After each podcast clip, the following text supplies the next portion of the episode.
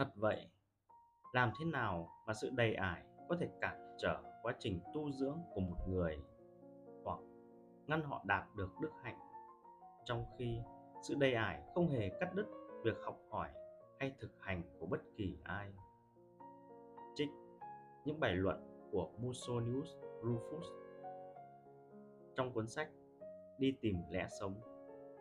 Victor Frankl đã mô tả những dạng tù nhân khác nhau trong trại tập trung của Đức Quốc xã.